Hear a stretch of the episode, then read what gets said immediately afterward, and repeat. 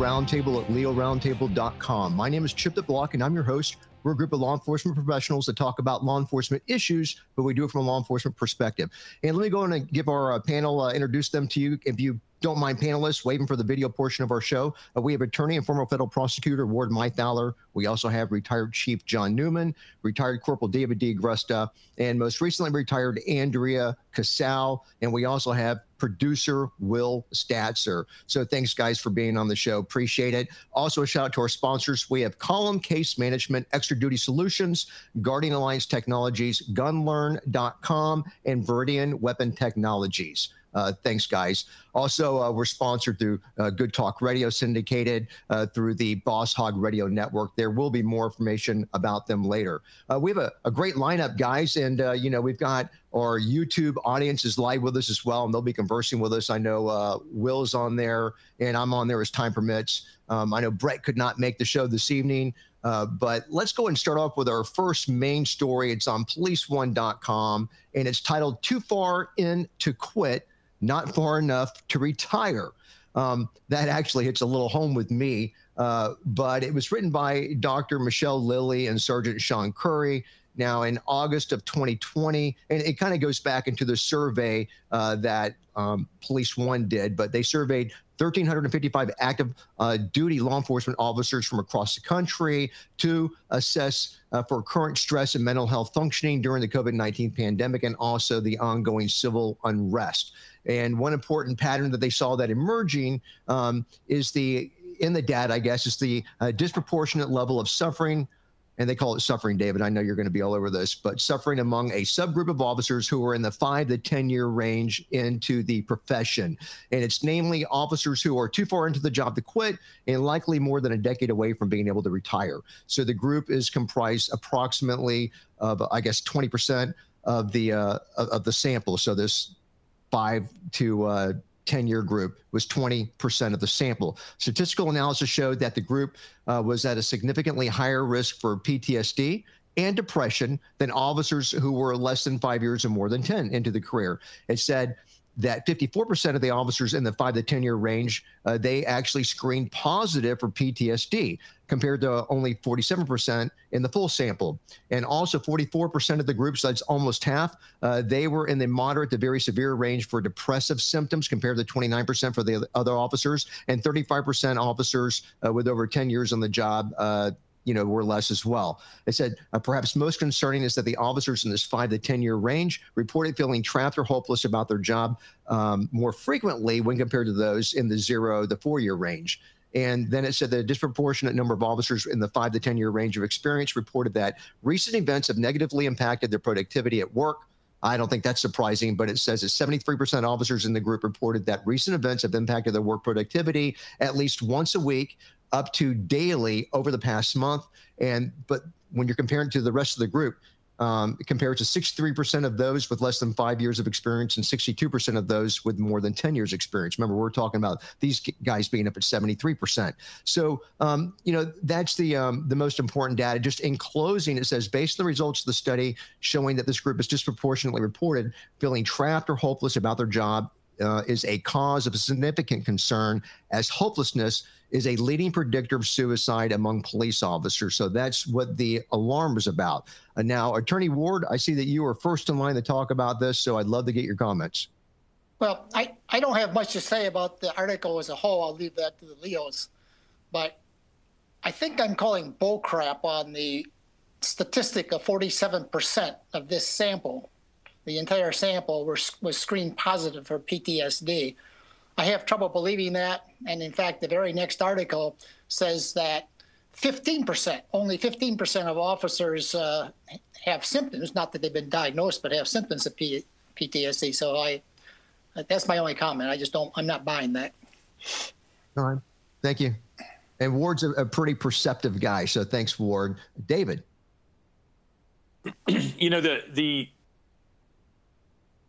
I don't know about trapped. You know, I, I, I know when, when we're going through or coming up, once you hit that five year mark, from my per, from my experience, let's put it that way, you've been in the job long enough. I think for most most guys that are street officers, you've been in the job long enough where um, you've you've seen quite a bit, and you've got to know at that point whether this is something that you're going to continue on with or maybe not. Or you better know by then, put it that way. I know it, it seems like to be trapped, I that was the part that kind of confused me. There wasn't enough information for me to say, okay, why do you feel trapped? Do you not have the capacity or the ability to go to another agency? Um, I know a lot of guys at about that in between that five to ten year mark uh, went federal. They went to federal agencies. That's what the feds wanted. They wanted X amount of years of, of uh, experience in a, in a law enforcement position before they, you know, would consider you for a federal position, be it FBI, U.S. Marshals, DEA, and the like. So I'm not so sure about the trap thing. Um, that part it didn't really make sense to me unless they just are not looking at their options. I, I, I didn't get that that much. As far as what Ward said about the PTSD, I mean, do I look normal to you, Ward? Come on, work with me. Uh, now you've intrigued our radio audience, David. Good job. All right, Chief Newman. You know, I did the same thing Dave did. I, you know, I tried to figure out where it was anecdotally at five years, and I really think at that five or ten year mark, you're making that commitment. Am I going to be a lifer? Right? Am I going to be here for the whole time? Now, you ask any one year rookie, they're oh, I'm in it for life. Well, that usually happens until someone smacks them in the face, right? Either with a stick or their fist or whatever. You know, you do a couple of things your first couple of years a lot of folks leave. They, they, it's not for them. But at that five year mark, you're you're invested. You, you're like, okay, this is what it's not what I am. It's what I do for a living. I'm going to be here for the long haul. And I think that's where I got the sense of trapped. If I had made the commitment at the five year mark, honey, I'm in it. I'm going to, you know, tell my wife, I'm going to be a cop for the rest of my life. And all of a sudden, what we're seeing across the country happens. You almost, you, you've already committed yourself emotionally and mentally to be in the job and then you know suddenly the support and the criticism unfounded as it is comes across and you're questioning why am i doing this? I do think i agree with ward i think the numbers are kind of skewed but i do there are some things that we kind of forget here as a group. Like i always watch tv commercials and i look at the dudes in the tv commercials I'm like, where are the real men nowadays? You know what I mean? Where are those? Where are the brio? Because you know they're all wearing the skinny jeans. You look about 150 pounds soaking wet. They got the hair in a man bun, right? Well, our, our, we have police officers that you know that grew up in that same generational. I'm not sure if it's something for them, but when they feel trapped, I'm thinking to myself, those men and women came here saying, you know, I'm going to do a full career here. Now I don't know what to do. Everything has changed. I just don't agree with the PTSD numbers. But it, I think it is something that everyone should take, sit up and take notice, especially if you're a recruiter or somebody that works for an agency that's involved with training and recruiting. It's got some decent information in it, whether you agree with the statistics or not. Thanks, Chief. All right, Andrea, you've got about three and a half minutes, so go ahead. Okay, first of all, I'm not normal, so let's just go with that with the you know whole law enforcement thing. Maybe we all have a little bit of PTSD, but my big thing is I think we have to look back to the recruiting and the training. We're hiring people that we didn't used to hire. We're lowering standards. I do believe a little bit more of the five years. They're not quite figuring it out. You don't have a lot of the officers that are going out there that are pro um, work they're, they're they don't want to work hard um, and i'm not knocking anybody in particular but you have a totally different breed now. And i think that we've we've just kind of gotten to a point where they're not as proactive. They're not as they, they don't see as many calls. I know that we would get a lot of rookies on our squad that hadn't seen a homicide or um, an aggravated assault or a robbery in their training that's a problem. And i i put that back on the field training officers but if they're not seeing that in their you know in their training then what are they seeing in their first five years? They're going to scare they're going to be scared to go to those calls. They're going to be the last ones to arrive. I don't think it's going to be that they're going to figure it out in year one year two where the rest of us would have figured it out. I think they're going to figure it out more in year five year six. But i do think that those that get closer to the 10 year mark are the ones that that possibly, you know, for this article would have the ones that feel trapped. I think that, you know, we were very lucky with our agency because we were vested at 10 years. A lot of agencies aren't that lucky and you kind of figure out what am I going to do now? If you didn't go federal, if you're still there at 10 years, you know, what what are we going to do with with law enforcement? Like if we get out of law enforcement, what are we going to do next? Where do I go after that? You have your heart set on staying in law enforcement, but right now things are so different. They're, you know, they're they're getting thrown into a lot of things that they may not have expected to see. Thanks, Andrea. You know, when uh, when I well actually chief I I, see you going I was just going to add chief and I know we got about a minute and a half but uh you know when I went through a really nasty internal affairs investigation that I think everybody here is familiar with um I, I know Ward is because he was my attorney but uh, uh, I had 18 years on. Not a great feeling because you know I want I needed that 20 years for that you know that 20 and out that we had with our pension. Um but I could have retired but I would have had to wait what another you know uh uh what seven years before I started, you know, getting my pay. You know, yeah, I know Andrea. So uh, anyhow, so not a not a great feeling. But then again, I never wanted to get you know forced out and quit. If I didn't feel like I did I did anything wrong, you know, why do I want to leave? But uh, uh, go ahead, go ahead, Chief. Think about you know, I, this is probably for Andrea and for Dave. Where were you at five years? You're making your reputation in that period, right? People are going to remember who you are from that five to hell. It took you two years just to figure out what to do with policies and directives but that five to 10 year mark, I think about what we were doing. Oh my God. You know, you were making your reputation not just with how hard you work, but with your coworkers, what your niche was in the agency, especially agencies that let you do a variety of different things besides patrol. So that that's really what you were, you know, I remember at that five year mark, you were you were getting it, you know, you were digging it. All of a sudden to have that rug ripped out from underneath you like law enforcement is today with no support, with criticism. I'm sure we'll look at the McDonald girl video here shortly. I'm sure that really is unnerving for that group between five and 10 years. All right. Thank you, Chief. Hey, guys, we're going to go ahead and take a commercial break, but we will be right back.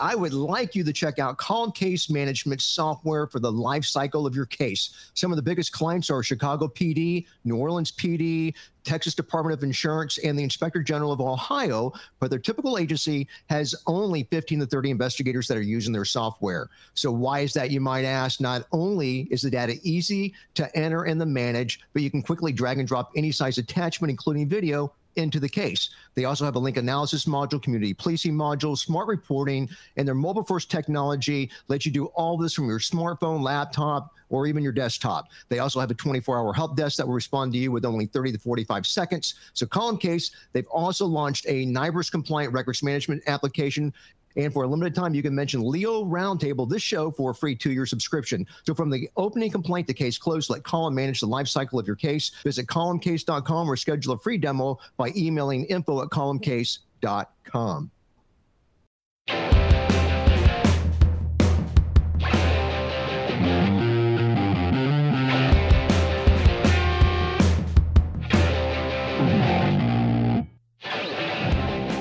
right, guys. Hey, we are back at Leo Roundtable. Now, Andrea, our last segment, I know you kind of got cut short, or was it maybe it was Chief John? I can't remember. But anyhow, I know, David, you're ready to talk too. But uh, Andrea, did you want to add something in there? I was just going to say really quickly, I feel like I really um, kind of got a great side of law enforcement. I got to see a lot of um, great guys that were go getters, worked really hard, a totally different side of law enforcement than I think some other people got to see, and that retired out luckily probably at a better time of law enforcement than um, others. But I mean, I worked around some awesome people that weren't afraid to do their job. Um, I really felt like, you know, backup, everything was, I mean, I trusted my backup a lot more than I did towards the end of my career. It's unfortunate to say, but it's just a matter of training. People were more confident. They were in it for the long haul. They, they knew what they wanted to do. And we, we all were there for a specific reason. So I feel, like I said, I felt very blessed that I was, I was on both ends well, I actually felt more blessed at the beginning of my career than I did at the end of my career, but I felt like I got to see both sides of that. Thanks, Andrea. You know, and Andrea, we love the hat. The Trump hat is absolutely awesome. I know David had his Biden hat on, but when he saw you with the Trump hat, he just like slithered and put it away and hit it, you know? So, um, yeah. David? Yeah, yeah, yeah, yeah, sure, Chip, whatever you say. Um, I, I could make another short joke, but I won't you know, listening to Andrea, John, uh, and even and, and, Ward's input as well, you know, it it really kind of dawns on you that it's it's really a a a group of things that kind of comes together, a group of issues that comes together for these police officers that are having this problem. You know, you talk Andrea talked about a, a different kind of person, a different breed of person that's being hired as, as in law enforcement now. John talked about, you know, where were you at five years? What were you doing? You were making your reputation, um, the pay, uh, the the pensions, all those different types of things, I think all come together, and they can all be a little bit different depending on what agency you work for and who you are. But in the end, I still believe that that most major agencies have ways for you to improve yourself to the point where you then become marketable to do something else, still in law enforcement, but perhaps somewhere else that's a little bit more friendly, a little bit different, uh, a different place, a, a, different job. Like I said, we talked about the feds, we talked about other other agencies that are a little bit better equipped to deal with these situations than some of the ones that we see in the videos all the time. But in the end, if the, the, the guys that are feeling trapped, I think they're not looking they're not looking around. The guys and girls that may be feeling trapped, I don't think they're looking around or making a plan to say, okay, how am I going to improve my situation or do something to get out of here and do something else, still in law enforcement, but do something different.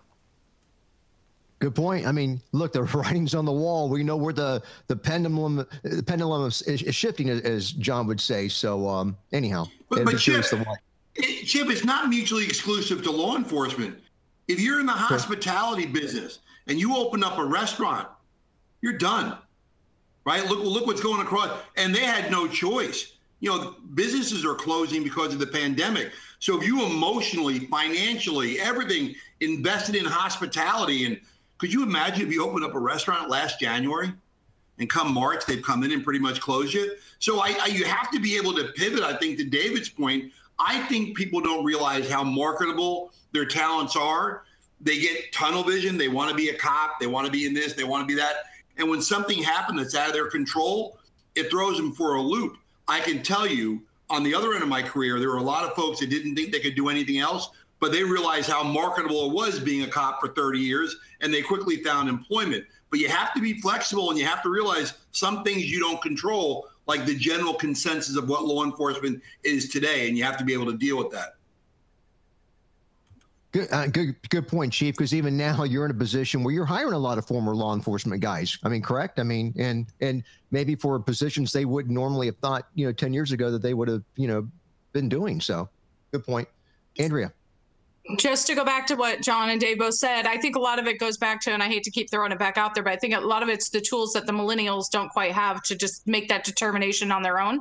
I think it's one of those things they don't feel strong enough to make that decision. They need somebody else to hold their hand to help them make the decision to either get out of law enforcement or to, you know, go somewhere else, use it for you know try try to better themselves i think that's one thing that you know i think we see a difference in how we were all either brought up or you know what generation we were in i think it's i think it's a vast difference.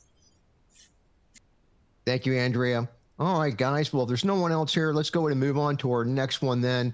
And this is an update. Uh, it's on policeone.com uh, written by a guy named ken uh, wallentine grossly disproportionate force precludes qualified immunity. Now, there's a video associated with this. This is actually something, it's involving a sovereign citizen. We covered it previously on the show. The only one other than myself present on the show that was here for it is Ward. Um, uh, Brett and Cody are, are, off tonight. So, Ward, we are relying heavily on you and your memory. And actually, I, I have a note here saying that Ward said it looked like murder. I went back and I watched the episode. So, uh, you know, it was. Uh, it was pretty interesting. Um, this guy named Robert Earl Lawrence, he found a dog. This is the, you know, wandering in a Walmart parking lot. Lawrence picked up the dog, took it to the county animal shelter. The shelter attendant asked Lawrence to complete a form, provide identification. He declined. He uh, was talking about he wanted his privacy. Then the attendant told him the shelter would not accept the dog without completion of the form. Lawrence said that he would just leave the dog at the gate, but then Sergeant Woodruff, who was there, overheard Lawrence and followed him out to the parking lot. Notice his license plate, asked for his driver's license once he was seated inside of his car. And at uh, that point, he declined to provide his DL. They argued. Lawrence's girlfriend started recording the, you know, this encounter. And after um, the argument ensued, Lawrence gave Sergeant Woodruff his affidavit of identity. He declared it to be a flesh and blood of living man. You know, this this this is the whole sovereign thing that he's you know getting into at this point. Sergeant Woodruff called for backup. She asked Lawrence, "Do you know how foolish you sound?" Sir, And she uh, made fun of his teeth, saying that you're so smart you got half your teeth in your mouth. Lawrence got out of the car. Sergeant Woodruff told the dispatcher Lawrence was off his meds. That further agitated him. Then we got Officer Rhodes arriving uh, to assist, big guy. And after speaking with Sergeant Woodruff, Officer Rhodes told Lawrence to turn around. He was going to put him in handcuffs. And I, I, watched the video. The guy was definitely being non-compliant. And um, Lawrence struggled with uh, Sergeant Woodruff, and, and, there was a tussle. They're running around the car and stuff. And then Officer Rhodes briefly holds Lawrence, our bad guy, against the car, but he escapes. And of course, I told you running around. So Officer Rhodes fires a taser device at Lawrence. It does not have um, any effect. Then grabs Lawrence again and pushes him against the car. And uh, Officer Rhodes hands the taser. This is probably his mistake to Sergeant Woodruff, the female who fired uh, twice in uh, drive stun mode. But guys, look, we'll get right back to this. We'll be right back. We're going to take another commercial break.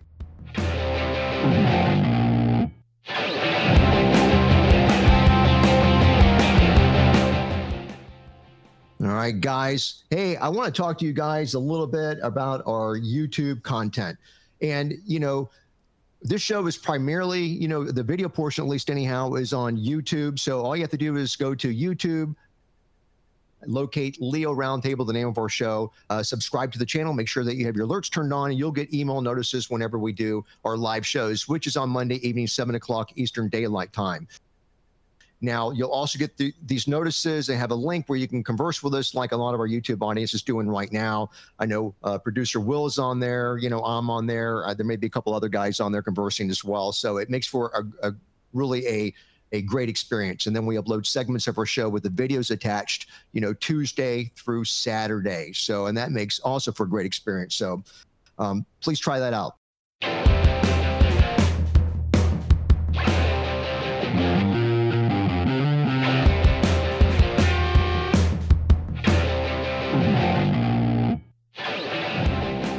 Now back on Leo Roundtable. Back on this, you know, running around the car with a taser. And so the backup officer gives to the female sergeant uh, the taser. She drive stuns this guy a couple times in the stomach. He recoils. Uh, he is not incapacitated. And so then our bad guy grabs the taser. Now they kind of, you can speculate all you want about whether he's going to just trying to push it away, want to control it, use it against the officers, whatever. But there's really no indication. We can't tell. So a third officer grabs for the device to pull it away. Sergeant Woodruff draws her firearm. You, are not even, if you're not even looking for it, you're not going to no- notice what she does. And she puts it against his, uh, you know, his um, maybe a little bit lower than the chest uh, and uh, she uh, she shoots him. And it says she actually shot him three times. Now she explained that she shot him because she feared that he might be taking control of the taser and use it against Officer Rhodes, and leaving only two officers to deal with him. The court noted that Sergeant Woodruff was unable to explain why she believed the taser device would incapacitate Officer Rhodes, and then you know especially because the drive stuns uh, were not effective on him. She also was unable to explain why she could not have waited to see whether he actually successfully ended up controlling the taser and why there was no time for a warning or to step back. The court observed quote, one thing that is indisputable is that Sergeant Woodruff acted suddenly and without warning so much that both the officers were startled by the shot and they did not know where it came from, unquote. So the court held that Sergeant Woodruff was not entitled to, qual- uh, to qualified immunity, and a reasonable jury could find her force was unreasonable. And the court also concluded that Sergeant Woodruff's force lies so obviously at the very core of what the Fourth Amendment prohibits that the unlawfulness of the conduct was readily apparent. Simply put, the grossly disproportionate force used in this case was clearly established as a constitutional violation because no reasonable officer could have believed that the Sergeant Woodruff's actions were legal. And uh, they recommend that officers reading this, you know, here in this case, slow down, step back, and consider the alternative. So, anyhow, all that said, Attorney Ward, the guy that actually barely predicted this outcome, uh, love to hear your comments. Um, first of all, I'll note that this sovereign sovereign citizen, former sovereign citizen, someone who doesn't recognize the jurisdiction of anything in the United States over him, his estate is happy to invoke the jurisdiction of the courts to try to obtain money uh, for the estate. This is a this is a very interesting case in light of all the things we've discussed on this show. Uh, first of all, procedurally, let me tell you how these cases work, so you're not confused. Generally, when we see cases, they come to us after a motion before trial has been decided. And what that means is, is that the court is required to take the facts most favorable to the, uh, to the person uh, resisting the motion, usually the plaintiff. So if the defendant came forward with 12 bishops saying that there was nothing, nothing bad happened, the court has to disregard that uh, if the plaintiff says, oh no, something bad did happen at that point in the case. Uh, this can be overcome by video, which we've seen in this video. In the video in this case, the court determined was inconclusive, and the jury could look at it two different ways. So the facts that the judge, the judges looked at here was was the fact that there was no felony here. Uh, at worst, there was uh, he was driving without a license, and that's not even clear, which is only a hundred dollar fine. There was no flight involved, except they run around the car a couple times. There was no, he resisted being handcuffed, but he did it without violence.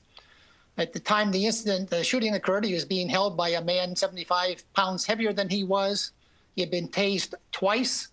Uh, the court took as a matter of fact, for purposes of this motion, and uh, uh, that that the victim here was not grabbing and did not obtain control of the taser. He was simply trying to push it away to be um, to avoid being tased a third time because this is an interpretation that could be given by the jury based on the evidence uh, that could be presented on behalf of the uh, the plaintiff here. So totally contrary to what the article we saw many many months ago that said that the victim grabbed and took control of the taser. The facts here, as as interpreted by the judge, as applied by the judge, is that he did not. And then I think what particularly upset the court was that uh, uh, they found, at least for the purposes of this motion, that she let go of the taser and within three seconds pulled her gun and shot the guy without warning. I think this is what bothered me when we first saw we first saw this. Um, and it's interesting, as, as Chip has pointed out, there was really no case law uh, suggesting this was a, a, uh, a clearly established uh, violation. Uh, but the court said it was so obvious that it was, it didn't have to, didn't have to look at uh, case law. Now, this doesn't mean that the officer necessarily loses, because the jury may believe that the guy was in control of the taser based on the, on the evidence that it hears. Um, in this connection, one of the interesting things that the court talked about or hinted at was that even if the guy uh, took control of the taser, it wasn't clear that it was a justified shooting because two officers were fighting with him. A third officer could have stepped back and at least given a warning before she before she uh, uh, uh shot. One final thing, uh, something I've mentioned over and over again.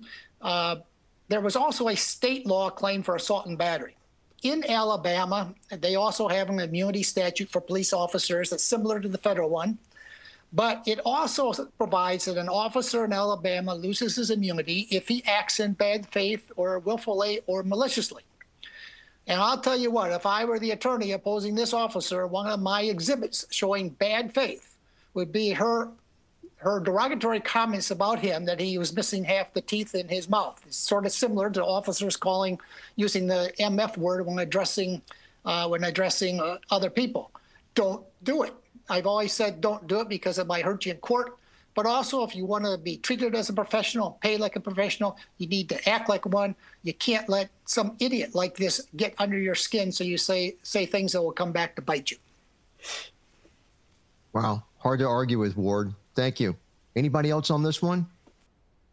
Yeah, it took a while, but it, it did circle back around. We get a thumbs up from uh, Chief Newman. So, uh, David, go ahead. You know, it, it, I, I watched beginning of the video. I didn't watch the whole thing. You know, having not not been in part of the the first uh, talk about it. But it, again, it, it to Ward's point, it's it's one of those situations where, and we the reason I bring this up is because Ward had questioned prior uh, incidents where a police officer pulls over someone for a bicycle violation. You know, they they see a bicycle violation, they pull this person over, and then it turns into something else. But even in this case, to refer back to that type of a scenario, it's one of those things where you kind of go, you know, the guy's trying to drop a dog off that he found in the Walmart parking lot at the Humane Society or the the animal control shelter or something like that, and this is the direction that it goes. Uh, you know, I get the policy that oh, we need want your information. You know, if you're dropping a dog off to prove that it's not yours, or an affidavit that that says the dog is not yours, or whatever. But really? I mean, this is the direction that it goes for a, for a, a stray dog that the guy's dropping off at a at an animal shelter. I got like Ward said, I, with all the taunts and everything else that went into it, I really got to question the mindset of this sergeant that started all this mess, and then unfortunately finished it uh, the way she did. Uh, it's just it was one of those things that you, you look at, even I kind of go, man, that was like so avoidable.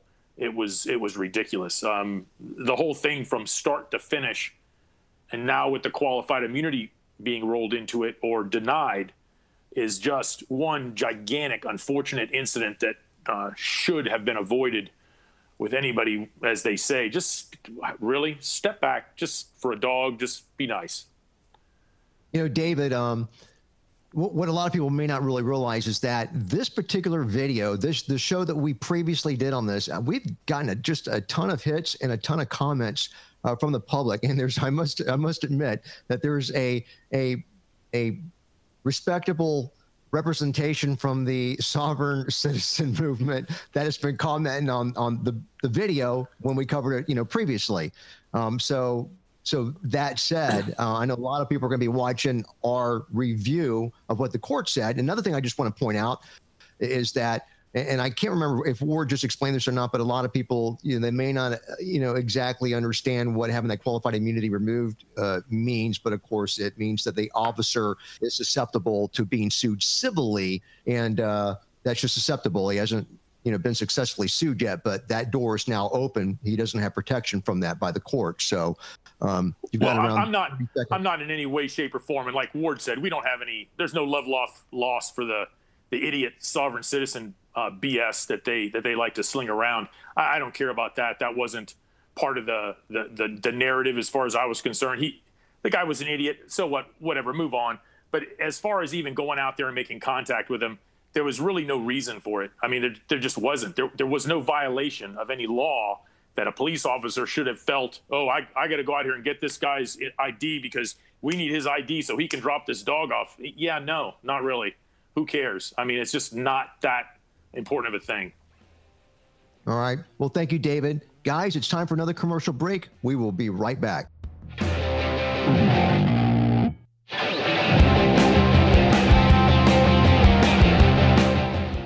Right, guys. Hey, I want to talk to you about something that's affecting our law enforcement agencies nationwide right now. Our country's crying out for accountability around who we hire to serve and protect them. I've had a front row seat and not only seen, but also an experience seeing the flaws in vetting and hiring law enforcement officers. It doesn't have to be this way. And our friends at Guardian Alliance Technologies, they have the solution. Guardian has developed the CJIS compliant background investigation software platform that helps you uncover potentially problematic applicants in record time while helping to ensure that you have the best quality officers serving. No upfront fees, no training fees, installation costs, long term contracts, or commitment. So I strongly recommend that you visit them today at guardianalliancetechnologies.com. And uh, guys, you know, uh, previously we've been talking about, you know, that Amplify the 99. It's amplifythe99.com. And that happened back on October the 5th at the uh, Ford Idaho Center in Nampa, Idaho. So hopefully that thing went well. And I'll, I'd love to get some uh, feedback, you know, from our sponsor to, uh, to find out how that went with Guardian because I know that they were a major player in that. So time to get back to the uh, to the nuts and bolts. So um, let's uh, let's go ahead and go back to our content, guys.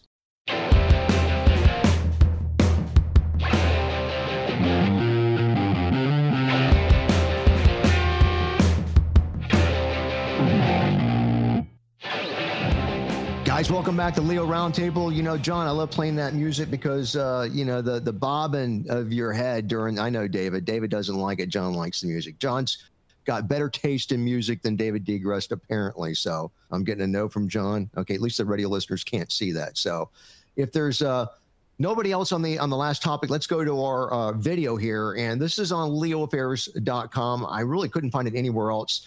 Now, woman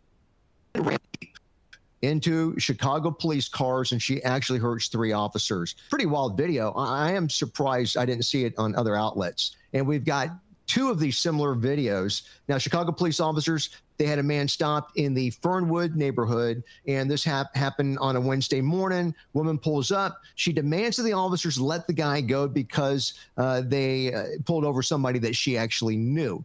The woman reportedly began ramming police squad cars with her 2020 Jeep Wrangler Rubicon. Now, that's probably the worst part about this, David. I mean, I drive a Jeep. I, I don't drive one of those little Rubicons, but that that that hurts. And she's attacking uh, these officers, and this th- these actions left three guys hurt. So the officers were injured after the driver slowed near the traffic stop of a 2019 Kia sedan, another small car, imploring officers to let the guy go. So the officers responded by telling the woman uh, who was driving the Jeep Wrangler to leave the area because she was obstructing traffic. Makes perfect sense to me. So what she do? She drives her 2020 Wrangler into a police squad car, sideswiping it, and then she attempts to run over an officer. Of course. Now the female driver then made a U-turn in the middle of the street and struck another police car from which an officer was getting out of. And you can see she clearly rocks his world, sends him to the ground. In fact, a couple other officers have to go get him off the ground and get him out of there. So three officers were treated at area hospitals for injuries. Not considered life threatening. Three uh, squad cars were damaged. Now, Dawn Moore, 30 years old, she was arrested, charged with aggravated assault of a peace officer, aggravated battery of a, of a peace officer and criminal damage uh, to property. She's lucky that's all she's got because, you know, covering all these videos every week, guys, you guys know as well as I do, there are cops in jurisdictions that would have shot her butt and she wouldn't have made it out of the car alive. And and I don't know that it it, it would not have been justified. Uh, so, um, David. Uh, yeah. Um, you know, the at first, I, I, had to give it to the Chicago PD guys. They were showing incredible restraint, even when she was damaging their their their police cars. But for the most part, they were just kind of sidestepping it and, and watching her drive around in circles and yell and scream out the window and so on and so forth. But then when she, but the the, the, the moment that I thought, okay, it's over, she rammed uh, the back of the police car, which ejected the officer out of the doorway and onto the ground and that officer, even though the video was from a distance, you couldn't really see if it was a uh, who, who, the officer was or what the circumstance. You just could see a body fall to the ground by the car and not move. Other officers rush over, but at that point, she had backed her Jeep up and she no longer moved the car, which I think is the only thing that saved her life. Because at that moment in time, you've got an officer down on the ground, you've got two officers there trying to get that other officer out of the way.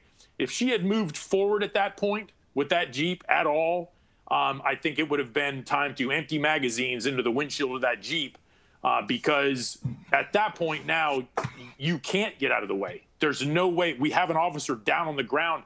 There, we cannot get that officer out of the way fast enough without getting run over by this woman in this car. So she saved her own life by not moving at that point. But once they got the officer out of the way, she started the shenanigans again. But all in all, massive restraint on the part of the, the Chicago cops. I mean, I, will I'll give them that.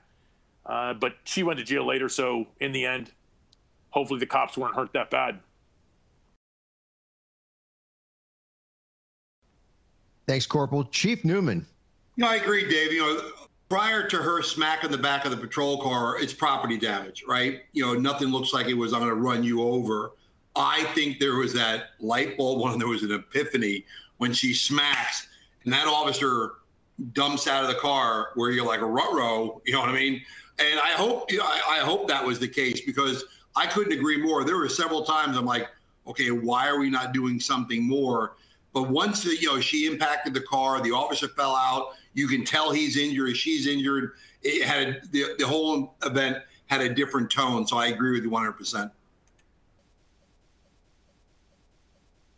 Now, let me ask you something, Chief. From an agency standpoint, if now she she got away. I mean, she and they caught her later on, but you know she she did get away. Do you see a li- from a liability issue because they didn't take her out, and and she uh, do you do you see an issue with that if if she would have left and killed somebody else in a in, a, in another incident? No, I mean because one they're going to have to render aid to the officer. I mean you know, Ward will tell you anybody can get sued for anything. And if she had done something horrible and plowed into a family of four going to a restaurant when she fled that scene, yeah, someone's going to try to make the stretch. Well, law enforcement needed to do something more. Yeah, but I think that's kind of thin. I think the officers, you know, dealt with great restraint. They know who she is. Uh, they had got called to the house, and they're going to go ahead and render aid to their officer. Um, I'm not. I'm not going to what if that. I don't think there's a lot there that maybe Ward can answer to that. All right. Thank you, Chief. Appreciate it. All right, guys. If there's no one else, we'll move on to our next one. I know we got another uh, main story title coming up here. So this is on policeone.com. A letter to the American public debunking four myths about police officers. And uh, you know, I'm not going to read through the whole thing, but here, let me just cut to the chase on this thing. The first one what does an average American see as the role of police? 29% uh, say that police are more enforcers than protectors. 31%, so a little less than a third of, police officers view themselves as more protectors than enforcers. And 62% of the officers and 53% of the public uh, see police as both. Now, does the size of the police force need to change? That's the second one. 34% of the public says they want larger police forces or presence. And 86 of the cops say that they don't have enough personnel. Number three, do citizens understand the challenges police face? 83% of the public says that they understand the risk and challenges police officers face on the job very well or somewhat well.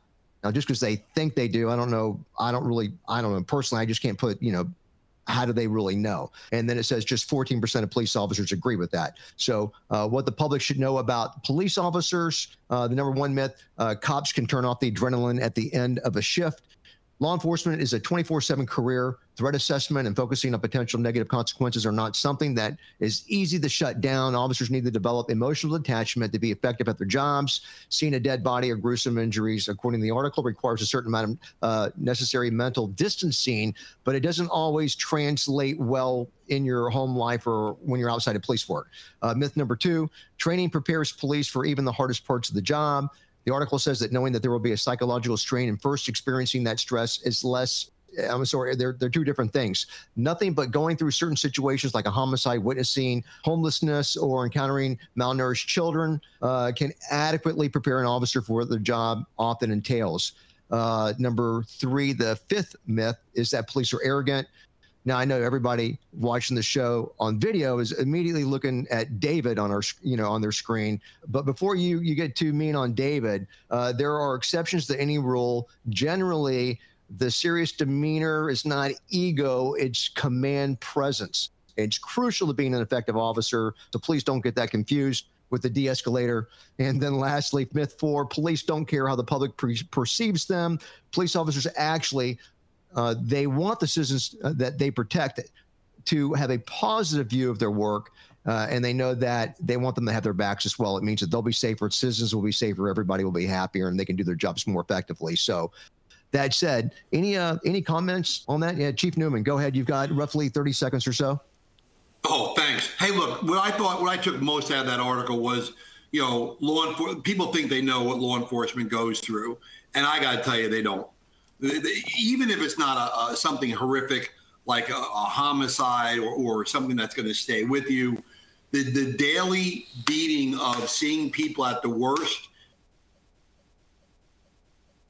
doing their worst, acting their worst, really is something you can't appreciate. You could take them out to citizens academies and all that, but the bottom line, people are going to look at our profession through their middle class lens through their academic lens, through their, you know, whatever it is, and they're never going to experience exactly what we Thanks, saw. Appreciate it.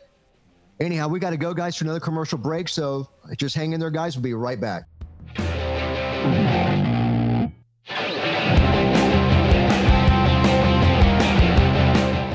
All right, guys, welcome back.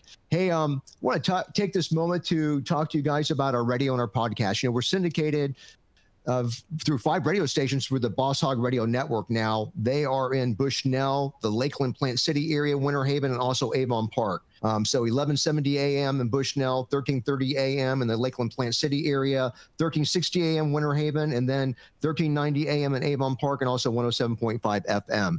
And we're also syndicated five days a week through the Cutting Edge uh, Radio Network, and on their network, it's Good Talk Radio. So we have links to all this, you know, on our YouTube channels. Underneath the videos, you can get more information on these. So uh, please check it out. Support Boss Hog Radio. In fact, as you drive uh, east of Tampa, you can pick it up locally. If not, they are on the internet as well.